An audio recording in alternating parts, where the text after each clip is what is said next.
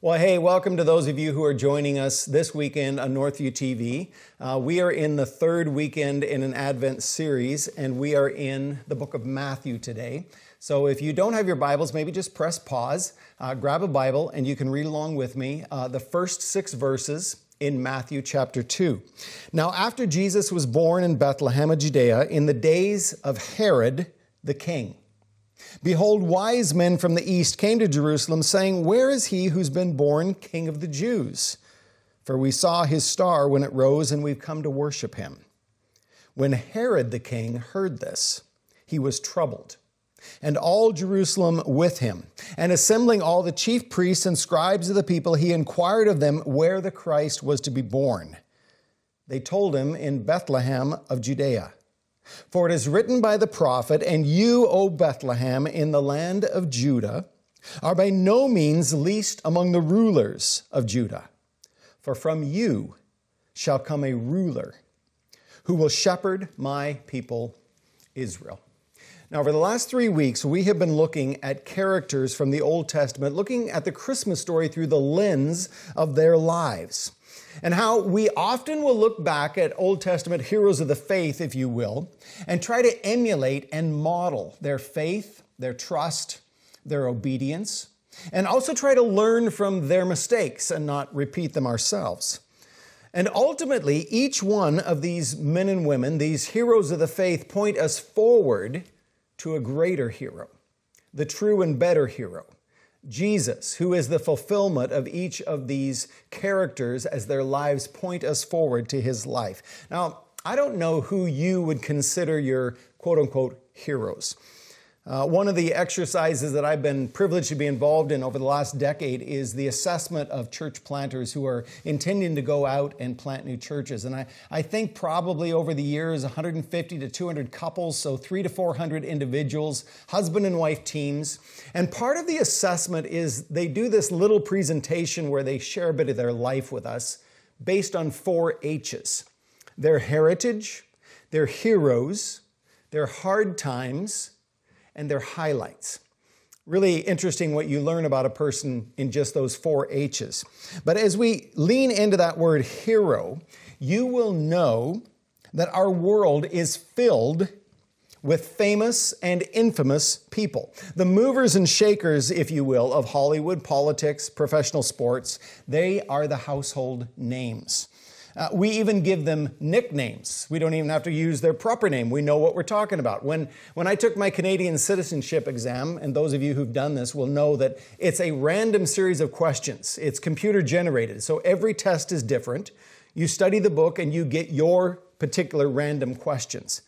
The question I had, what I found quite striking, nothing about a political leader, no questions about premiers of the past, but this question who is Canada's most famous hockey player, known as the Great One? And then a list of multiple choice names. And of course, Wayne Gretzky's name is part of that list. Uh, we give these nicknames to, to many, many people. If, if I said to some of you who are older, who is the man in black, you might think Johnny Cash. Or who was the king of rock and roll? Uh, Elvis, of course. And as I said, uh, we give them these nicknames. In fact, if I said to you, Did you hear what the Donald said this week?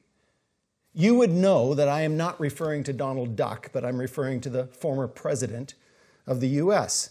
Uh, if I said to you, Did you hear what Justin said this week? Those of you over 40 might think of Justin Trudeau. Those of you under 40 are thinking about the Bieber. We admire lots of people but that doesn't make them heroes. We might be curious about famous people, but again, it doesn't make them heroes. And over the years, it was very interesting that never once in all of those presentations did I see the name of a movie star, a musician, or a professional athlete appear on the hero list. Those who qualified as the heroes for these young men and women were other men and women of deep character and substance. Some of them were famous people, uh, men and women from history, names that you would recognize. But many of them were quiet and unassuming people that the rest of us would never know. Many said, My grandparents were my heroes. My mother, my father was a hero to me. Uh, a school teacher or a coach who took a special interest in me. People who made the world a better place by how they lived their lives. Well, in the Jewish mind, one king stood head and shoulders above all the rest. He would make the top 10 list of Old Testament leaders who changed the world every time, and his name was David, King David the greatest king in Israel's history, the king by which all other kings were measured. He was called the man after God's own heart. He was promised that he would have a son sitting on an everlasting throne, an eternal kingdom, and that son gets the nickname Son of David. Now, woven into the Christmas story, you'll see comments and phrases, connections to David. Matthew's version, Matthew chapter 1, opens with a genealogy, and the first words refer to Jesus Christ, the son of David, the son of Abraham. When Gabriel visits Mary in Luke chapter 1, he says to this young woman, And you shall call his name Jesus. He will be great. The Lord God will give him the throne of his father David. And in Luke 2, Joseph and Mary are required to return to the city of David, the city of Bethlehem, for a census so that Caesar can tax them. And it just so happens that the time for Jesus' birth arrives while they're in Bethlehem so he can be born in the city of David. In, in fact, the overarching theme of the New Testament is that Jesus is the Son of David. In fact, it bookends the New Testament. Matthew 1, verse 1, and the end of Revelation 22, almost one of the last verses, 22, 16. I am the root and the descendant of David, the bright morning star. And it is Jesus speaking. Now, just press pause there, and we're going to come back to that thought. But Matthew 2, which we just read, could be called the tale of three kings. There is a king that's standing backstage, if you will. He's in the shadows, he's behind the scenes, and that's King David.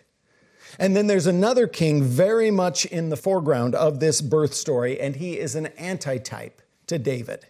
He is a king who is demanding center stage, the spotlight, all of the attention. Another king of the Jews, quote unquote, who is not a man after God's own heart.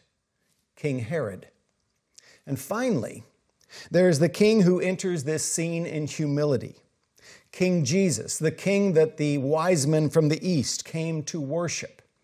A king with no pomp and circumstance who comes to rule and reign and restore. A humble king. A king who sneaks in under the cover of darkness to change our world. Three kings but only one who can rule. And so, if you take nothing else with you, take this big idea with you and ponder on it that there can only be one king. There can only be one king by very definition of understanding what a monarchy is. So let's look at the king that's standing in the background first King David, then King Herod, and then King Jesus. But first, this king named David. Now, I already mentioned that David stands head and shoulders above all other kings in Israel's history. Uh, in our vernacular, we might say he's the Abraham Lincoln or the Winston Churchill of our background, the great liberator, a, a leader that we look back on and are contrasting other leaders to. In David's case, the good kings and the bad kings of Israel were judged by whether or not they lived up to the standard that David had walked in. And in 2 Samuel 7, we get God's covenant with David. He has been appointed king and established as king over the kingdom. And it says there, and I pulled out selected verses from 2 Samuel 7 I took you from the pasture, from following the sheep, that you should be prince over my people Israel. I will make for you a great name. And when your days are fulfilled and you lie down with your fathers, when you die, I will raise up your offspring after you, and I will establish his kingdom. Your throne will be established forever. Now, there is so much written on the life of David. But Psalm 78 really summarizes his call and his life in three short sentences. When it says, God, He chose David. David his servant, and took him from the sheepfolds, from following the nursing ewes, and he brought him to shepherd his people. With an upright heart, he shepherded them. Now, if you're listening into this message and you don't know the story of David, if you're not familiar, then buckle up because we're going to do a flyover at about 100 miles an hour. We first meet David when God has rejected the previous king named Saul. Samuel, who is the last and greatest judge in Israel, is sent to a tiny little town called Bethlehem, a little village of no importance. It would be like being sent to Creston, BC, or Dawson Creek, or Hundred Mile House, or choose some small town in the middle of nowhere. And he's told, Go there because the new king is in the household of a man named Jesse. So he arrives at Jesse's house. Jesse's wondering, Why is the judge coming to my house? Is anything wrong? Do you come in peace? He's like, No, I've just come to sacrifice. Why don't you invite your boys to join us in worship? And as the boys come one by one, Samuel is evaluating them. Now, Eliab is the oldest, and he must have been an impressive specimen. Handsome, tall, maybe he was ripped, who knows. But when Samuel looks at him, it says he looked on Eliab, and he thought, Surely the Lord's anointed is before him. But the Lord said to Samuel, Don't look on his appearance or the height of his stature, because I've rejected him. For the Lord sees not as man sees. Man looks on the outward appearance, but the Lord looks on the heart. And so, one by one, Jesse's sons pass before Samuel, and one by one they are rejected. No, not him. No, not him. No, not him. Until finally, Samuel's like, Do you got any more? And Jesse's like, Well, there's the youngest, but I didn't even think of calling him in. The runt of the litter, he's out taking care of the sheep. And Samuel's like, Call him. And he sent and brought him in. 1 Samuel 16. Now he was ruddy and had, a beautiful, had beautiful eyes and was handsome. And the Lord said, Arise, anoint him, for this is he. Now, we're on fast forward. We're running through his life. And in the early accounts of David's life, we start to piece together his character, his moral fiber. And the first assignment that David is given is as a minstrel in the king's court. Because a dark spirit, we are told, would come over Saul, a, a, depressive spirit, and, and music would calm him down. And it's like, is there an artist in the house? And somebody says, Well, one of the young men I've seen, behold, I have seen the son of Jesse, the Bethlehemite, who is skillful in playing, a man of valor, a, a, a man of war, prudent in speech, and a man of good presence and the Lord is with him. Now, that's quite the reference for a young man who is going to play in the king's court. He was a man of reputation already. Now, significant, significant to note how old David is at this point. This is really important because David at this point in time would have been 17 or 18 years old, 19 at the very most. And you go, how do you know that? Well, there's a couple hints in our text. If you read further on, you'll see that David is 30 years old when he finally is made king over Judah. And all the events that have to take place between his anointing in Bethlehem until he is officially anointed as king have to take at least 10 or 12 years. But most significantly is this the next story, his brothers have gone to war, and David is not among them. David is left at home with the sheep. And you see, men in Israel, according to the book of Numbers, did not go to war until they had reached the age of 20.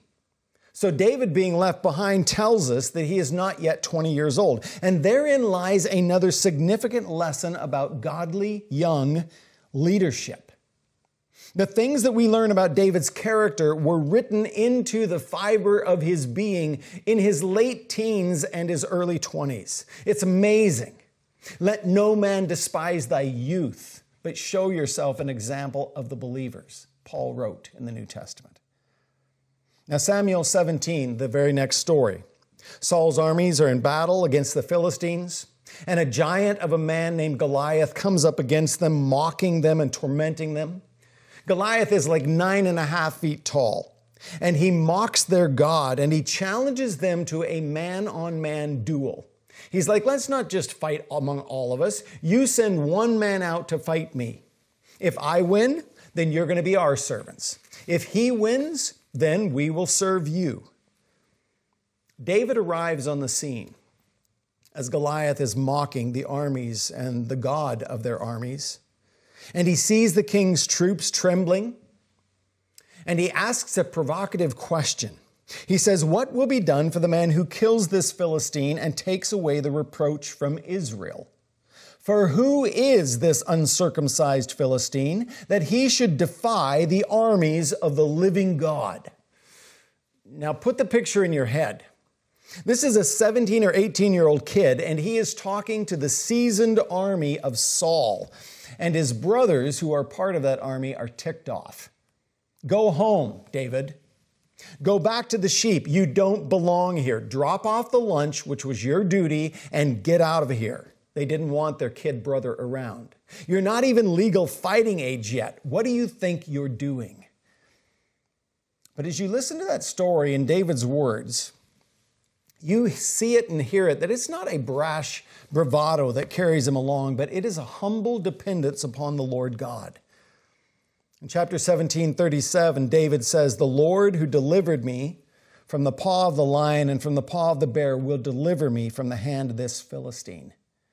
And when he finally confronts Goliath, he says this You come against me with a sword and with a spear and a javelin, but I come to you in the name of the Lord of hosts, the God of the armies of Israel, whom you have defied.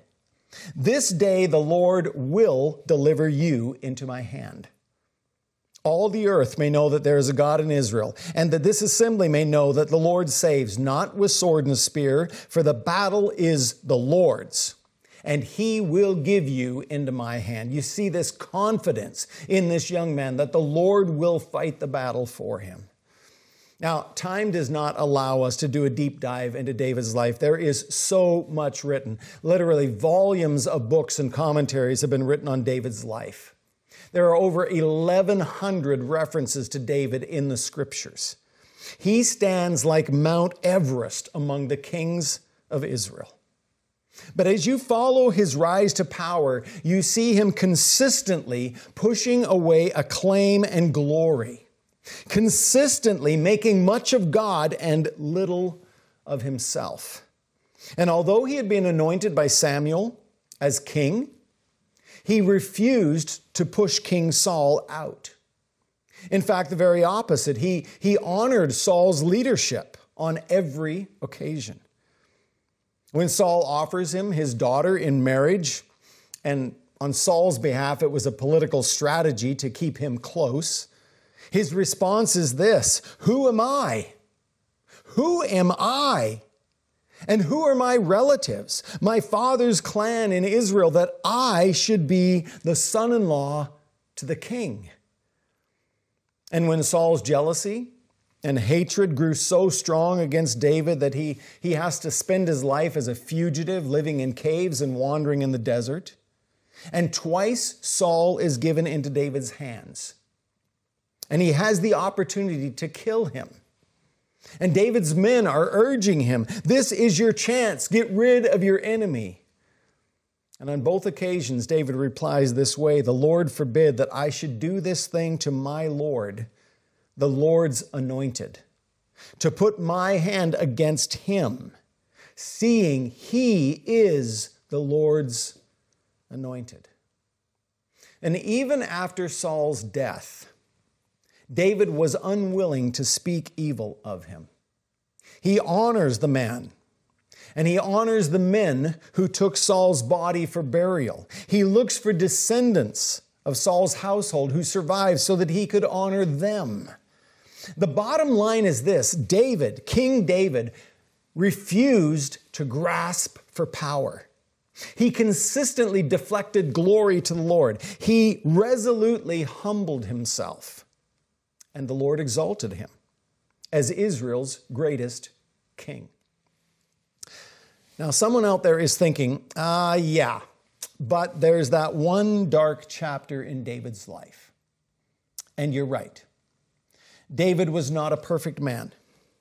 And in a time of peace and prosperity, when the nation was doing well, when the Lord had granted him success and he was at ease in his palace, he makes a tragic mistake. He stays at home to enjoy the spoils of success instead of going out to war with the men. And the implication behind this text is that, well, those battles are obviously inconsequential. You don't need me. You can handle this alone. I've fought enough battles. I've got my stripes. You boys go and fight, and I'm going to stay here in the comfort and security of the palace. And in that decision, he spells his demise. Because in the absence of his men, he looks out over the balcony and he sees Bathsheba bathing in her courtyard his friend Uriah's wife. He calls for her, he takes her to his bed, and she becomes pregnant. He tries to cover it up by quickly calling Uriah home from the battle lines. And when that doesn't work, he makes sure that Uriah is placed on the front line of battle. He is killed, and David takes Bathsheba as his wife. Now, even here in this story, however, we see the humility of David in that when he was confronted with his sin, when the prophet Nathan calls out to him, he does not deflect, he does not deny, he does not defend, he does not blame anyone else. He does not do as our father Adam did. Adam who blamed the woman, Adam who blamed the serpent, Adam who blamed God himself. David owns his sin. I am the man. I've sinned against God and God alone. In Psalm 51, we, read his repentant cry. We see his repentant heart. Have mercy on me, O God. Wash me, cleanse me. I know my sin and it is always before me. Wash me and I'll be whiter as snow. Create in me a clean heart, O God. Restore the joy of my salvation. It's why David was called a man after God's own heart. Because a man after God's own heart takes responsibility for his sin. So that's the king standing in the background of Matthew 2. But there is another king that is demanding the spotlight. And Matthew 2 opens with the words that we read earlier the days of Herod the king. And you should always press pause when you come along a phrase like that and stop to think about the history lesson that it is giving you. Don't miss the impact of those six words because they are loaded with implications. The days of Herod the king. If I were to say to you it was the days of Stephen Harper, it was the days of Justin Trudeau. It was the days of Obama or Trump or Biden. Or I could go back further in time and say it was the days of Napoleon. It was the days of Martin Luther King. It was the days of Martin Luther the Reformer, etc. Or to make it darker yet, you could say the days of Joseph Stalin, the days of Adolf Hitler.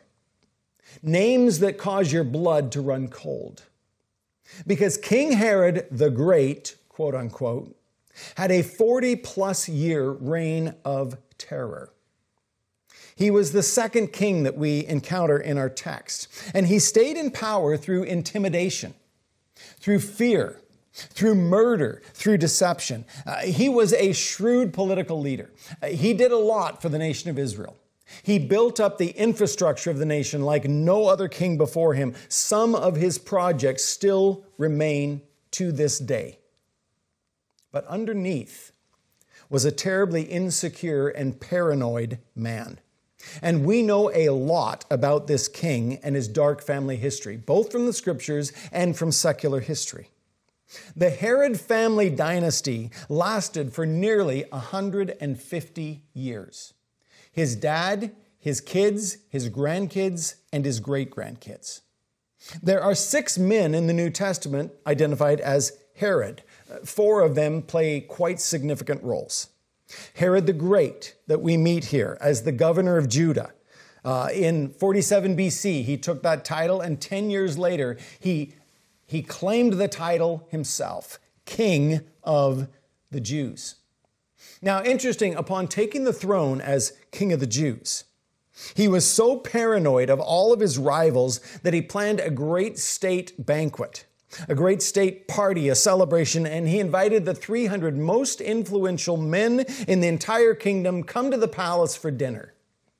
And as the butlers welcomed them and locked the doors behind them, the horrific plan unfolded that those butlers were hired hitmen who massacred those 300 men that very night and history tells us that Herod slept well.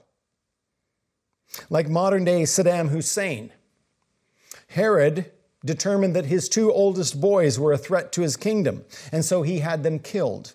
He killed two of his own wives and one of his, get this, one of his 10 mother in laws. You heard that correctly 10 mother in laws.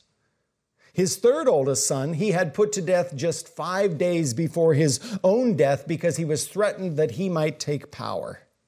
There were 15 children born to him that we are, are, known to historians. Obviously, many more. He had 10 wives, but 15 that history books record, and nine of them are in the New Testament sons and grandsons, daughters and granddaughters.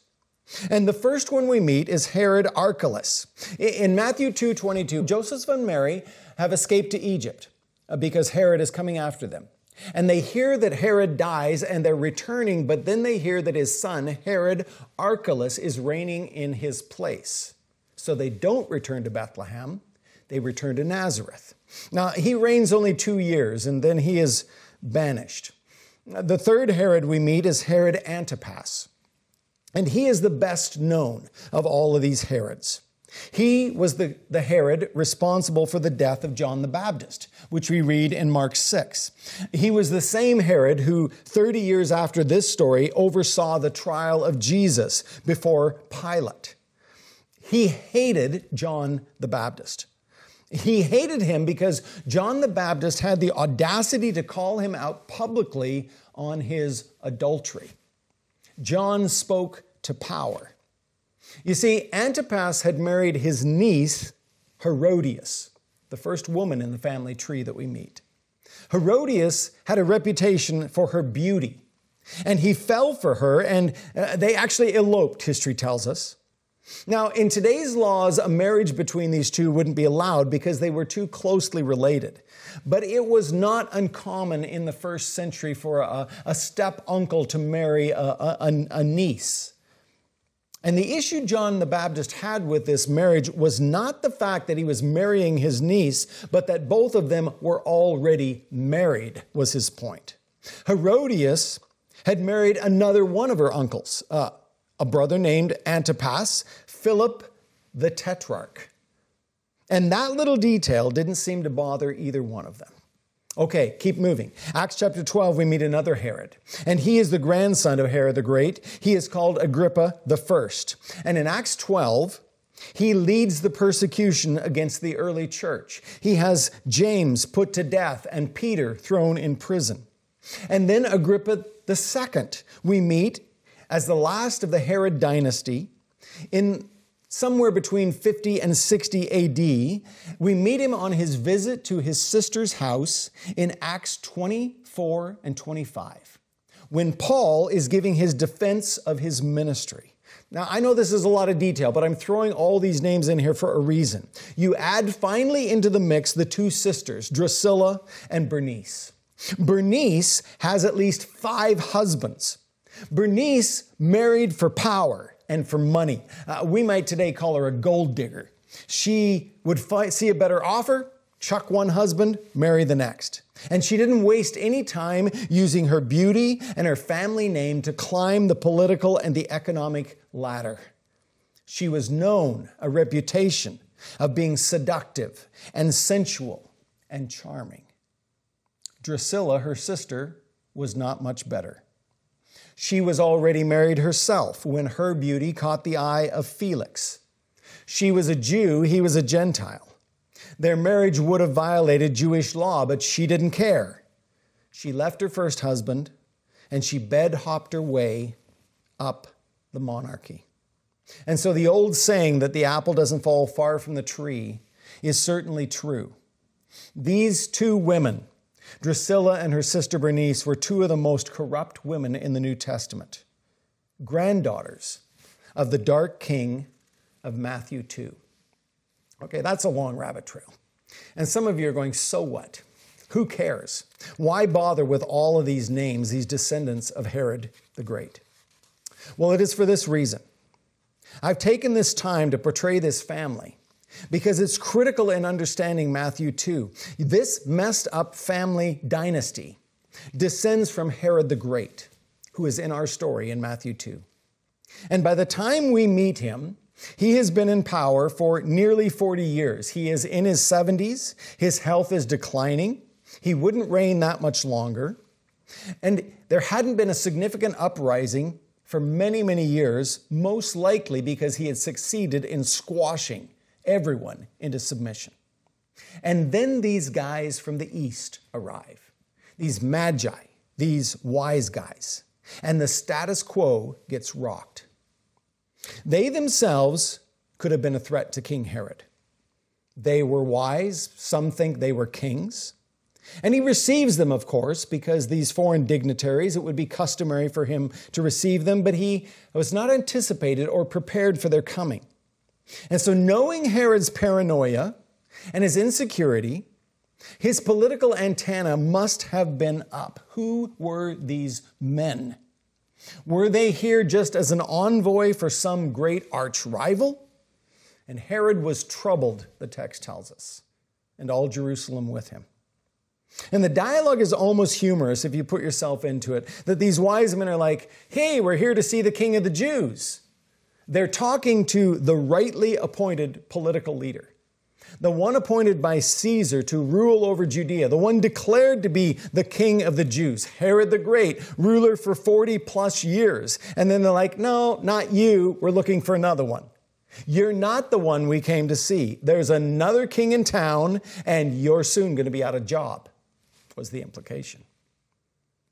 Fundamental principle buried behind this story that is so basic that there can only be one king. And either you're the one in charge or someone else is. There, there can't be two kings. Either you are the king, you're in control, you call the shots, you lead the way, you make the decisions, or someone else does. And Herod does the only reasonable thing that he could do he moves to wipe out this other king. I'm just going to pause there and throw a comment out to you that I think there's a little King Herod in every one of us. There's a little King Herod on the throne of our lives asking the question who's going to rule your life? Who's going to sit on the throne of your life? Who's going to call the shots in my life? Who's in charge around here? There can't be two kings. Either we will kill the Herod in us or we'll kill the Jesus in us. So let's talk about the third king. There was King David, there was King Herod. And the third king in our text is the true and better king, King Jesus. The king who came to heal and restore, but also to rule and reign. The king who comes in humility, who descended from greatness, who laid aside his riches and his power.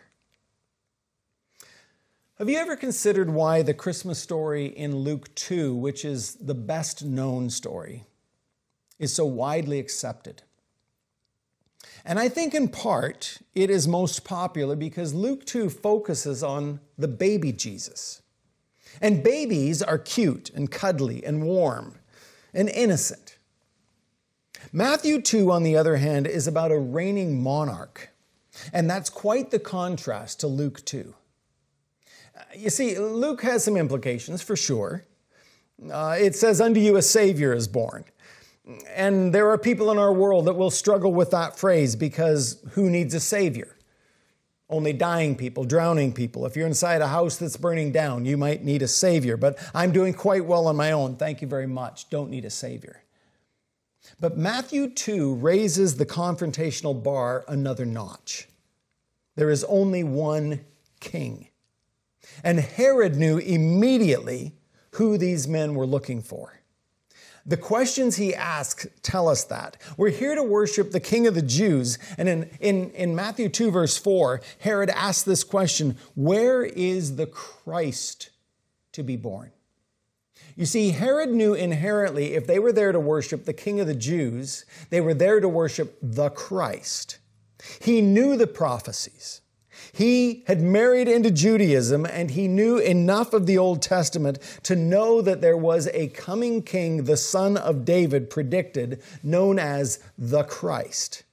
We are looking for the prophesied son of David, is what the Magi were saying. Now, that word Christ comes from the Greek form of the Hebrew word for Messiah, an anointed one, a coming one. The Old Testament pointed to a deliverer who was promised, the anointed Messiah, the Christ. And Herod's wise men remind him that he was promised as a ruler and a king. If you look at Matthew 2, verse 6 that we read earlier, you, Bethlehem, you're going to have a king arise from you. It's an echo back to Isaiah chapter 9. For unto us a child is born, and a son is given, and the government will be on his shoulders. The government. In other words, the son of David would come to rule and reign as king. You know, as Psalm 72, verse 8 says, May he have dominion. May he have dominion from sea to sea and from the rivers to the ends of the earth. Zechariah picked up on that phrase, and he said this Rejoice, O greatly, daughter of Zion. Shout aloud, O daughter of Jerusalem. Behold, your king is coming to you, righteous and having salvation is he, humble and mounted on a donkey on a colt, the foal of a donkey, and he shall speak peace to the nations. And then listen to this phrase taken from Psalm 72 His rule, his dominion will be from sea to sea and from the rivers to the ends of the earth. I don't know if you caught that phrase and if you even know this, but when Canada was founded, our nation, the framers of Confederation chose Psalm 72, verse 8, as our national motto. It remains to this day our national motto that he would have dominion from sea to sea, referring to King Jesus.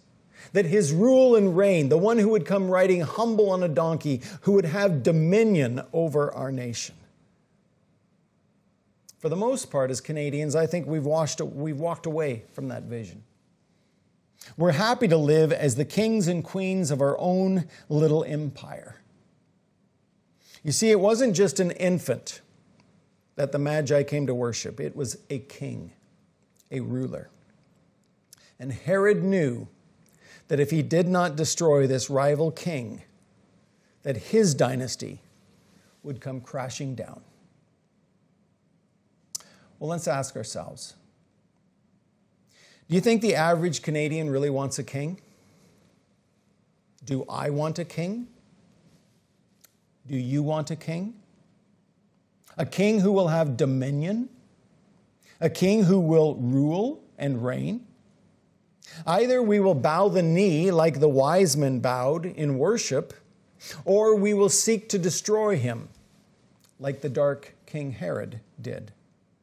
And as followers of Jesus, we hold on to the purpose for which Jesus came. He came to rule and reign. We, we pray, Thy kingdom come, Thy will be done on earth as it is in heaven. And that theme can ignite a fiery debate. Because the idea that we don't need a king, I don't need a king, we don't want a king, we don't have a king, is a classic statement of our independent, individualistic culture where every man and woman is an island unto themselves. I am not accountable to anybody. No one can tell me how to live my life. Not the government, not the church, not even God Himself. I have no king. I want no king. And as followers of Jesus, Our lives are to declare there is a new king in town. There's a new king on the throne, and to him every knee will bow.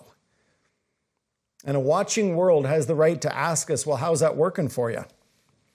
What does a life look like lived under the rule and reign of King Jesus? And I honestly believe that there's a little King Herod in each of us. The desire to have our own way and to call our own shots. I don't mind Jesus as my Savior because I know I'm a sinner and I need forgiveness, and I'm thankful for the gift of salvation that comes by faith and faith alone. That's not the tough sell. I, I don't mind that half of the equation Savior and Lord. Do we want Him as our Savior, but wish that He would stay out of the rest of our lives? Don't talk to me about moral purity. Those are old fashioned values. Don't bring up sexual identity, sexual expression. Honesty, integrity, character. It's a dog eat dog world out there. A man's got to do what a man's got to do. Adultery, premarital sex, pornography, stop talking about those things. Money, greed, possessions, materialism, consumerism, all the church talks about is money, money, money. I think the church should stay out of all those issues. And yet Jesus said, Why do you call me Lord, Lord? And do not do what I say. Or in Matthew 16, he said to his disciples, If anyone would come after me, he must deny himself, take up his cross, and follow me. So I put a single thought in front of you like about an hour ago. There can only be one king. And there's a king in the backdrop of our story named David. There's another king pushing his way into center stage named Herod.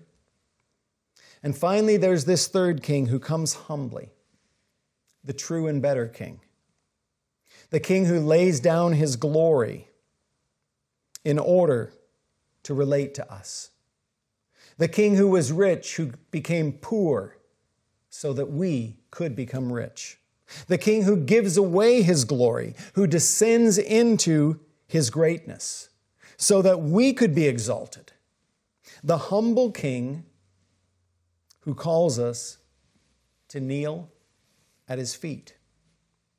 He's the king worth following. He's the king we need. And either we'll kill the Herod in us, or we'll kill the Jesus in us. Which will it be? Let me pray for you. Father, in this Christmas season, uh, this chunk of the text is one that we don't focus on an awful lot uh, Herod the horrible king. Uh, this horrendous story that we see of how he did everything he could to destroy King Jesus. He simply did not want another king in his kingdom. And yet, Lord, how true that can be for each one of us as we recognize looking at that person in the mirror. That deep within each one of us, there is this little King Herod that desperately wants the throne of our lives. And so, Father, I pray for the men and women, the boys and girls who are listening to this message. I pray, Lord, that you would seal in their heart of hearts that King Jesus, the humble King, is the one worth giving their lives to, surrendering to in his rule and reign, and that this Christmas season we would know him as the true and better King, the Son of David, the one who came to do what David could not do for us, the one who laid his life down that we may be made right with God the Father. May this be true for us this Christmas. I ask it in Jesus' name. Amen.